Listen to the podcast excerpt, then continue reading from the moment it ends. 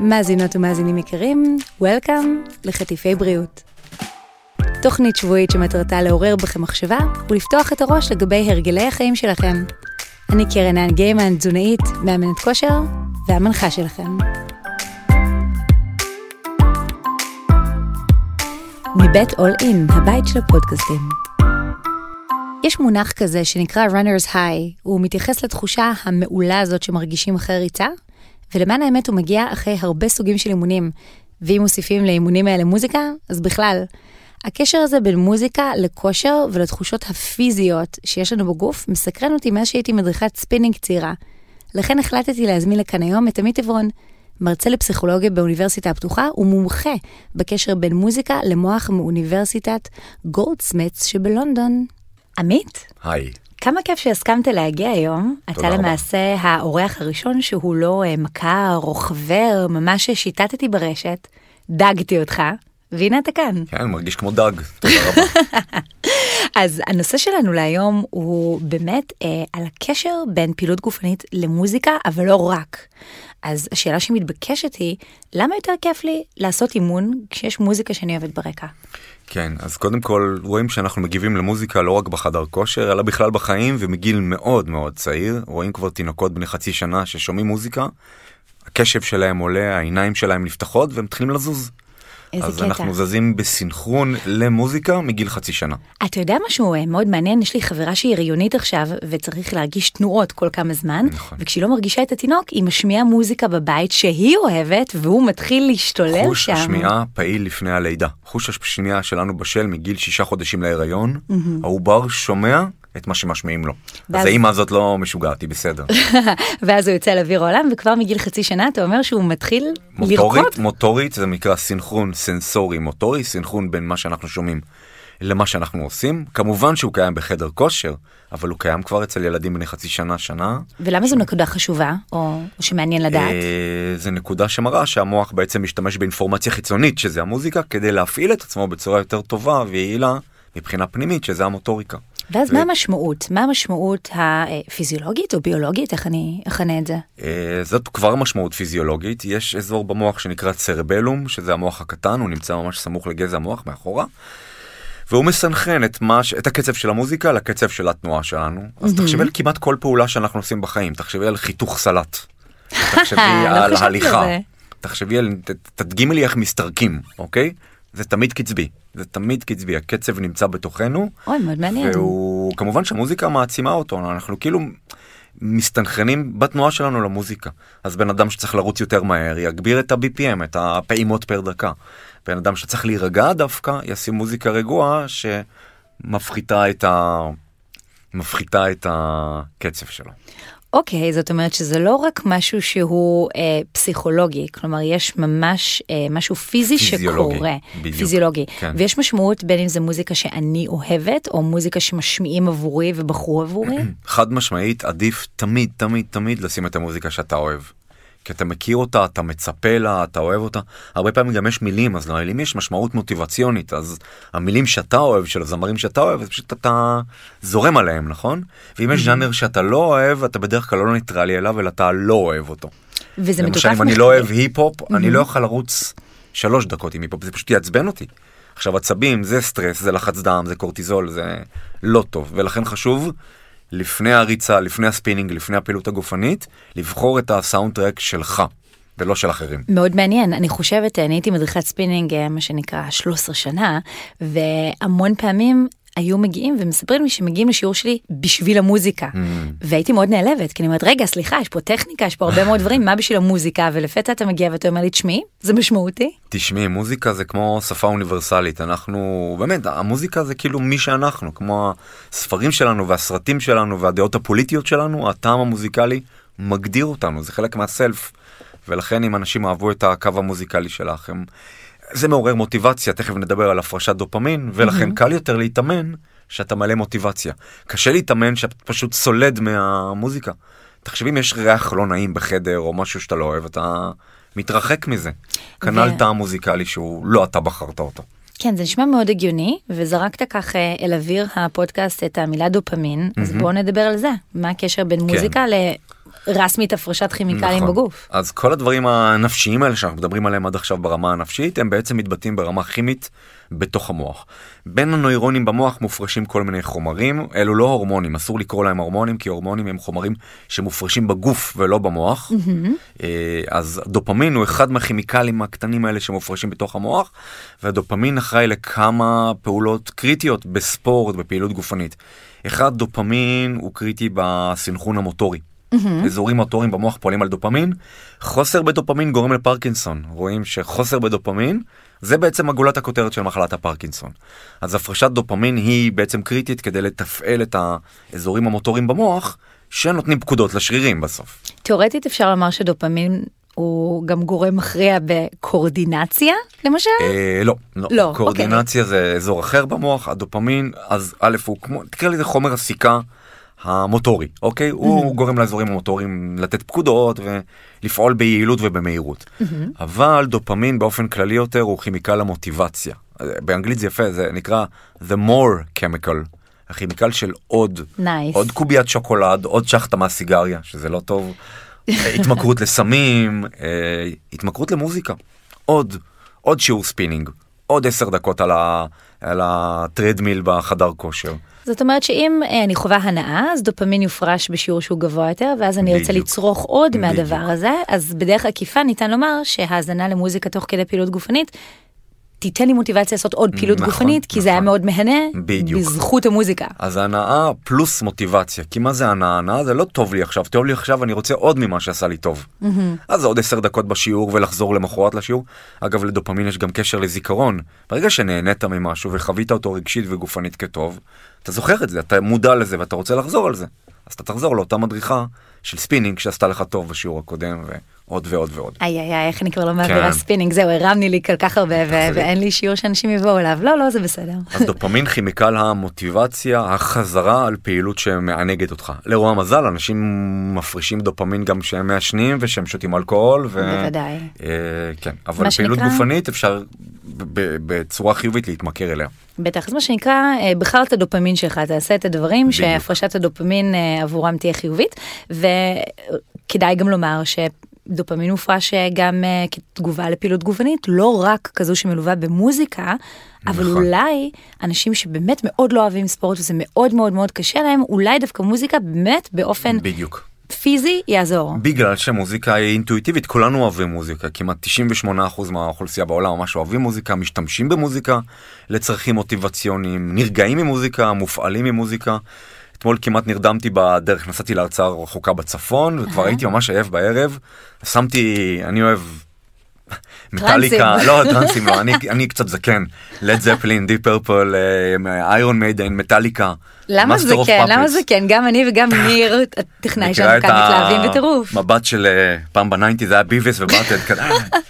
וזה החזיק אותי פשוט שעה ער ואפילו נהגתי מהר אולי טיפה מהר מדי. אוי אוי. מוזיקה היא שפה אינטואיטיבית שכל אחד עם המוזיקה שלו מה שמעיר אותו מה שמרגיע אותו מעציב אותו מרגש אותו אז הנה גורם מוטיבציוני שיכול לגרום לך לעשות ספורט אם הספורט עצמו הוא לא מוטיבטור מספיק חזק אז תגיד לעצמך כן אתה הולך לעשות עכשיו שעה הליכה מהירה פלוס המוזיקה שאתה אוהב הנה הקוביית שוקולד שלך. מדהים. אני חייבת גם לשאול עוד שאלה, כי זה משהו שאני אה, לפחות חווה בזמן האחרון. אה, אני מאזינה לפודקאסטים בזמן שאני עושה פעילות גופנית. גם אני. מקסים, כן. ואני ממליצה על זה לאנשים, אנשים מצליחים לבצע פעילות גופנית אה, לסאונד של פודקאסט, על אף העובדה שזו לא מוזיקה. האם יש גם לזה איזשהו קשר, או שכבר אה, עשיתי אה, קשר- קישור ש- מופרך? אז, תשמעו, עצם, עצם זה שזה עובד, נכון? אנשים אוהבים להקשיב לדיבורים תוך כדי ספורט, זה אומר שיש מנגנון. לדעתי המנגנון פה זה סקרנות, עניין שמסיחה אולי את הדעת שלך מהכאבים, מהבאסה של ספורט מונוטוני. שקשה לך אתה פשוט מעניין. כל כך מתעניין בנושא הפודקאסט שאתה, הקש, מה זה קשב? הרי זה מה שהמוח בוחר להיות מודע לו.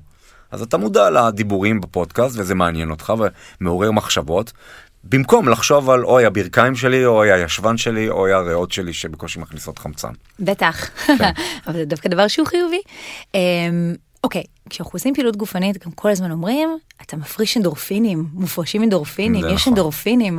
אז uh, קודם, בשיחת המסדרון שלך, שלך ושלי, uh, שאלתי אותך אם דופמין הוא אנדורפין, והורדת. ערפת, ערפת את ראשי. ואתה יודע משהו, אתה צודק, ואני מתביישת בעצמי, אני למדתי ביולוגיה ולמדתי פיזיולוגיה, ועדיין שאלתי את זה, אבל דופמין הוא לא אנדורפין, אז לא, מה לא, אם לא, כן? בוא, בואו נסדר, גם דופמין וגם אנדורפין וכל האינים האלה הם בעצם כימיקלים במוח, ששם המשפחה שלהם זה נוירו-טרנסמיטורים, מוליכים עצביים, עצביים. והם לא הורמונים, אז כבר הורמונים מופרשים בגוף, נוירו-טרנסמיטורים במוח.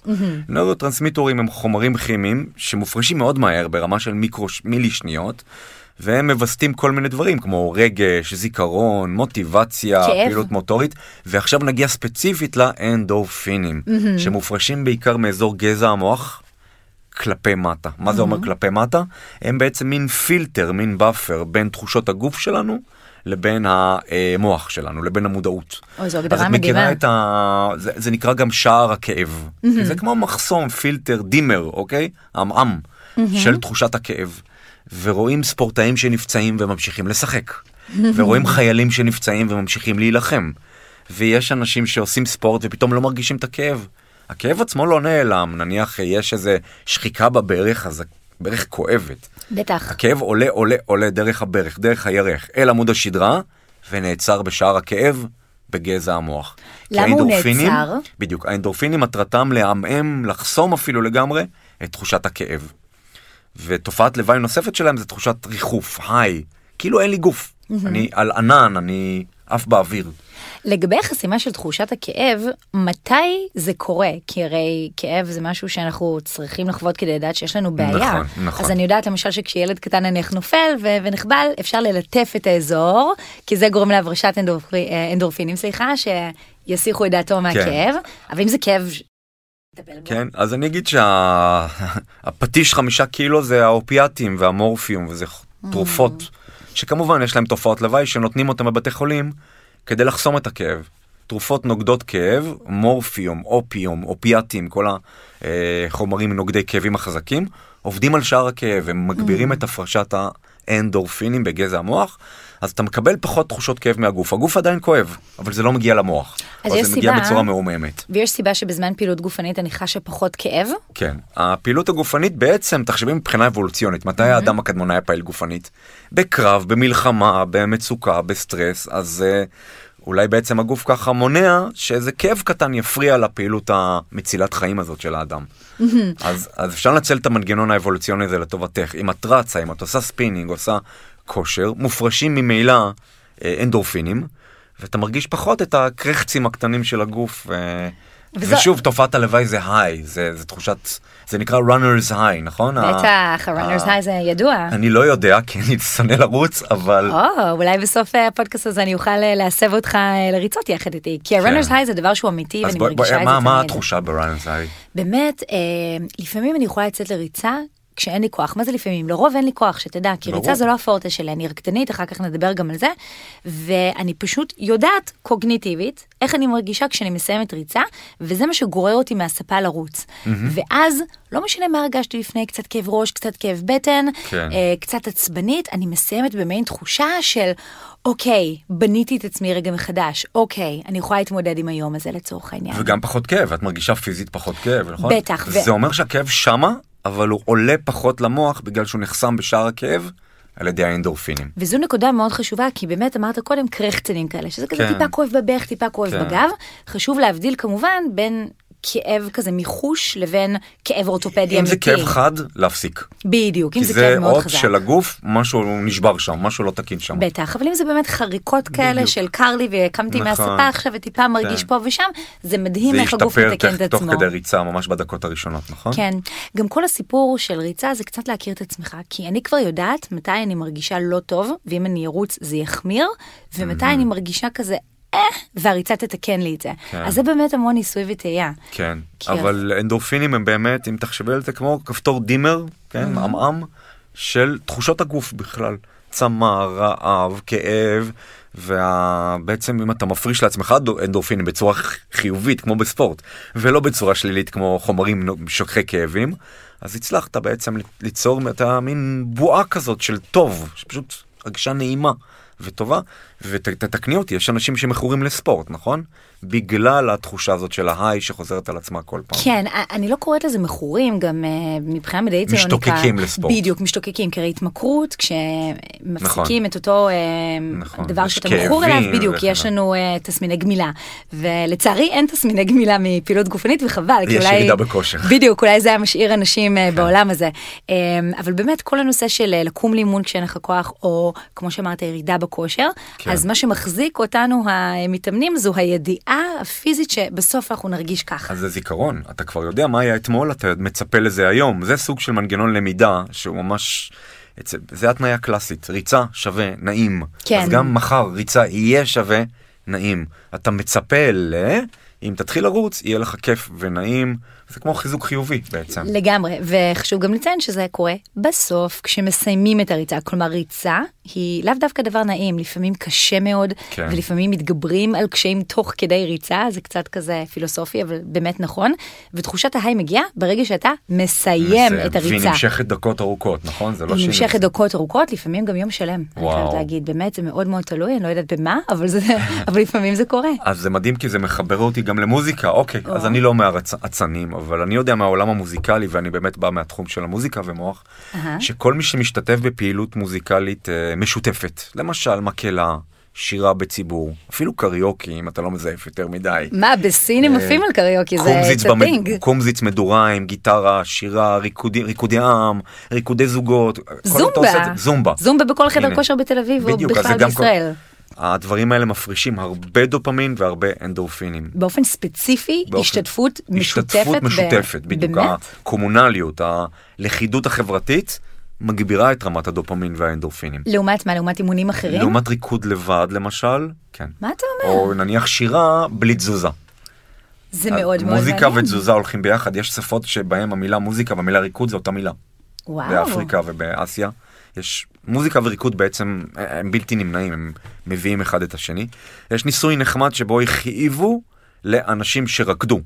בזמן איך, שהם רוקדים או אחרי? אה, מיד אחרי. Okay. אוקיי. אה, איך מכאיבים לאנשים בניסוי, אתה לא בא עם סיכה ומתחיל לדקור אותם או עם, עם חרב, כן? נשמע קצת מזוכיסטי לא. באמת, או סדיסטי. אז יש בדיקת, בדיקת כאב סטנדרטית, זה בעצם ניפוח של מד לחץ דם ידני. בדדת כן, כן. פעם לחץ דם? בוודאי, כמו שמודדים בקופת חולים. 200, אבל באיזה שלב זה, השרוול הזה כואב. כן. נכון? נכון. ואם מנפחים אותו מעל 250-300 אה, יחידות, זה כבר ממש כואב. קצת כמו חוסם עורקים, לא? בדיוק, חוסם עורקים. מתי האנשים צעקו, היי, די. מסתבר שאלה שרקדו כל אחד לעצמו, והייתה קבוצה שרקדה כל אחת לעצמה, אה, כאב להם בערך ב-250-270. אלה שרקדו ביחד חצי שעה, בריקוד מאורגן, ריקוד העם, תקראי לזה, כאב להם רק ב-300, ניפוח וואו, של 300. כלומר, זה פער משמעותי. סף הכאב שלהם עלה, מה שנקרא, הם היו פחות רגישים לכאב. בסמוך בגלל... להם. הריקוד בגלל הפרשת האנדורפינים. ובסמוך למועד ביצוע האימון שלהם. אני יחסית. מניח שהאפקט הזה נמשך דקות ארוכות, אבל זה היה בסמוך לאימון. גם דקות ארוכות זה בסמוך, כלומר לא ימים אחרי. לא ימים אחרי, לא. זה נשמע שבאמת איזשהו שיעור של אירובי זומבה או ריקודי עם הוא קצת משלב את כל הנושאים שכבר עברנו להם היום כי מצד אחד יש את הנושא של הריקוד המסונכן מצד שני יש את המוזיקה שאתה אוהב. שהיא מפרישה דופמין של מוטיבציה והנאה נכון. זאת אומרת שאנחנו מקבלים פה גם דופמין וגם אנדורפינים נכון. בשיעורי זומבה מי היה מאמין. וכמובן היתרונות הפיזיולוגיים אה, ירידה בסוכר, שיפור בטח. המחזור, יציבות, שיווי משקל. סיבולת לב ריאה, יש לנו אין ספור. ופגשת אנשים, העניין החברתי ואוקסיטוצין. אוקסיטוצין הוא כן הורמון אגב, הוא לא נוירוטרנסמיטר, הוא הורמון, okay. okay. הוא מופרש בכל הגוף. ובאמת רואים שבפעולות קומונליות משותפות חברתיות מופרש אוקסיטוצין שהרבה מכנים אותו בטעות הורמון האהבה אבל נכון. בוא, נת, בוא נתקן הוא הורמון של לכידות חברתית של קשר אוי, חברתי. זה מקסים. בין אדם לחברו, בין חבר לחברה, בין אימא לתינוק וגם בין בני זוג רומנטיים. כן, אז לא רק אהבה רומנטית, אלא לכידות כן. חברתית. ואתה יודע, עכשיו אה, אני, אני רוצה להיות אופטימית ולומר, בצאתנו מקורונה, יכול באמת להיות שהיו המון אנשים שהפרשת האוקסיטוצין הייתה אה, בחסר בגלל אצלנו. כל הבידוד כן. החברתי זה פשוט אני רואה את ההשלכות של זה בקליניקה שלי אנחנו רואים את זה גם במצב רוח באופן כללי. האדם הוא יצור חברתי, הוא צריך מגע חברתי, ואם זה נעשה תוך כדי ביצוע של פעולה משותפת, כמו ריקוד, או ספינינג, או, או זומבה, כמו שאמרת, זה דבר מדהים. אגב, אוקסיטוצין כן קשור להתאהבות ואהבה. או. לא פלא שבקבוצות רצים, ובקבוצות של ריקודי עם, נוצרות חברו, אה, חוויות רומנטיות. זה, אני מחייכת כאן מאוזן לאוזן, כי באמת, אה, שתי אנקדוטות. קודם כל, אני תזונאית של אה, קבוצת ריצה בתל אביב, ובאמת כל הזמן הרצים מתחברים אחד עם השני. כל הזמן יש זוגות חדשים, נפרדים וחוזרים. בבקשה. ולפני תקופה הצעתי לאימא שלי שתתחיל ללכת לריקודי עם, כי היא מאוד אהבה הפעם. והיא אומרת לי, עזבי, זה סצנה של פנויים פנויות שם, זה בכלל לא באים לרקוד. ולא הבנתי על מה... באים ליצור אוקסיטוצין כדי... נכון. בדיוק, פנויים פנויות. אז אני. אסביר לה שזה לא פנויים פנויות, זה פשוט יש אוקסיטוצין באוויר. ו- אוי אלוהים שישמור, אנחנו לא נכנסים לפינות האלו. אוקיי. אמ, אבל אה, אבל כן, אז אתה אומר שזה זה לא העניין של המגע, נכון? זה פשוט ה- ההיותם ביחד? היותם זה ביחד. מה שעושה את זה? אגב, אפילו קשר עין וחיוך יכול אה, ליצור אה, אוקסיטוצין, אבל באמת, ה, ה, איך נקרא לזה, הגביע הקדוש של האוקסיטוצין, זה פעילות משותפת, שאתה תלוי אחד בשני. ריקודי זוגות, ריקודי עם, ספינינג, השהות המשותפת, פלוס המוזיקה, דופמין, פלוס הפעילות הגופנית, אנדורפינים ו high, תחושת ה high, וקיבלת בעצם קוקטייל עם שלושה מרכיבים מאוד מאוד חזקים, החברתי, המוטיבציוני והתחושתי. אוי, זה מדהים. ואם אני מסתכלת רגע על סוגי ספורט שבהם אה, האימון הוא כביכול אינדיבידואלי, אבל זה עדיין בקבוצה, כמו למשל קרוספיט, שיש באמת כל מיני תרגילים, כולם מבצעים באופ... בזמן שונה את התרגיל, אבל הם עדיין בקבוצה ועדיין יש מוזיקה, כן. אז אמנם שם אולי לא נראה את האנדורפינים משתוללים כמו בזומבה, אבל כן את הדופמין ואת האוקסיטוצין. כן, אולי יותר, פחות האוקסיטוצין, יותר את האנדורפין והדופמין. כי זה, יש פחות קשר ישיר חברתי. אבל תחשבי על מסיבות טראנס למשל. וואו, אגב, מסיבות, העלאת דופק, הזעה. שיפור פעילות, וכאילו לא ספורט, אבל זה ביחד. כן. כן. אוי, זה מדהים, והמוזיקה מחברת בין האנשים, כן. בטח. זאת אומרת שבאמת אנשים שאוהבים להתאמן בקבוצה, וזה הקטע שלהם, יכול מאוד להיות שמשהו באיזון ההורמונלי אצלם, או באיזון של נוירוטרנסמיטורים, הוא שונה מאלו שמעדיפים לבד. כן, קשה לבדוק את זה, את יודעת, בטח. למשל את הנוירוטרנסמיטור אי אפשר ממש לבדוק, אתה לא יכול לבדוק את רמת דופמין של בן אדם, כי הכימיקל הזה דופמין לא נמצא בדם, הוא נמצא בתוך במוח. המוח, אף אחד לא ייתן שיפתחו לו את המוח כדי לבדוק אם הוא בחוסר דופמין עכשיו. כן, כן, פחות, אבל שוב, כמובן, אנחנו לא, לא אמרתי את זה כן, מתוקף כן, מדעי, כן. אבל אני אומרת, סתם לדוגמה אולי, כי באמת באופן מובהק יש אנשים שרוצים להתאמן אה, כן, בקבוצות. אז שוב, אני באמת מאמין שמבחינה מוטיבציונית, כל מה ש... אם עושה לך את זה להתאמן לבד, ועם מוזיקה של אום כולתום או פודקאסט, הכל בסדר. אם אתה אוהב להתאמן בקבוצה, ועם מוזיקה של לד זפלין, עוד יותר טוב, סתם. זאת אומרת כל שאנחנו אחד לא- לפי דרכו. אנחנו לא חייבים את כל הקוקטייל, אנחנו לא, לא, יכולים לא. גם לבחור חלקים בדיוק. ממנו. שלא יהיה יותר מדי גם הצפת, את יודעת שאנשים עושים לפעמים דיאטת דופמין עכשיו בתקופה האחרונה. מכיוון שאנחנו כל כך הרבה מוצפים בחיזוקים חיוביים וכאן ועכשיו וכיף ועוד ועוד ועוד. לייקים, לייקים, אז לייקים, יש נכון, איזה צפיות. התעמ- עמעום של תחושת הכיף כבר אולי, ויש בארצות הברית עכשיו דיאטת דופמין. מה היא כוללת? זה קצת כמו ויפאסנה בעצם, או מדיטציה, או פרישה, retreat. אה, זה אומר לא להסתכל לאנשים בעיניים. זה אומר בלי רשתות חברתיות. זה אומר בלי חדשות בטלוויזיה, לא תוכניות של אה, מה קורה כאן ועכשיו.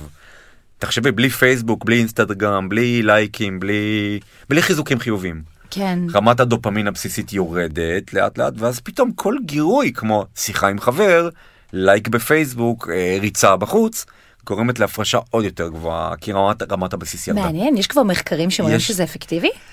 זה בא מהציבור, זה לא בא מהמחקר. Mm. אז זה, מה- זה תופעה שהתחילה...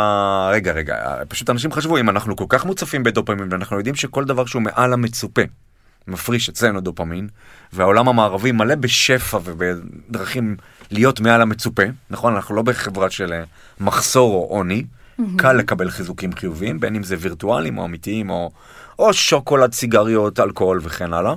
אז אולי שווה לעשות דיאטה של חודש, חודשיים, דיאטה דופמין, אז תחפשו על זה מידע, זה מאוד מעניין. מאוד מאוד מעניין, ובינתיים אנחנו נשאר באמת עם המסר שהגענו לכאן איתו, שפעילות גופנית בשילוב עם מוזיקה בהחלט בהחלט עושה את ההבדל, וגם אם עושים אותה בקבוצה. בדיוק, אז יש לנו פה באמת קוקטייל חברתי, אה, פיזיולוגי, נפשי, רוחני. והכי חשוב לבחור את המוזיקה שאתה אוהב, ולא... אה, אם יש לך אפשרות, כן? או ללכת למדריכת הספינינג שמשמיעה את הז'אנר המוזיקלי שאתה מתחבר אליו. או מדריכת הזומבה או מאמן כן, הקרוספיט. בדיוק. המון תודה לך עמית, זה תודה היה רבה, מרתק. היה כיף. בהחלט. תודה.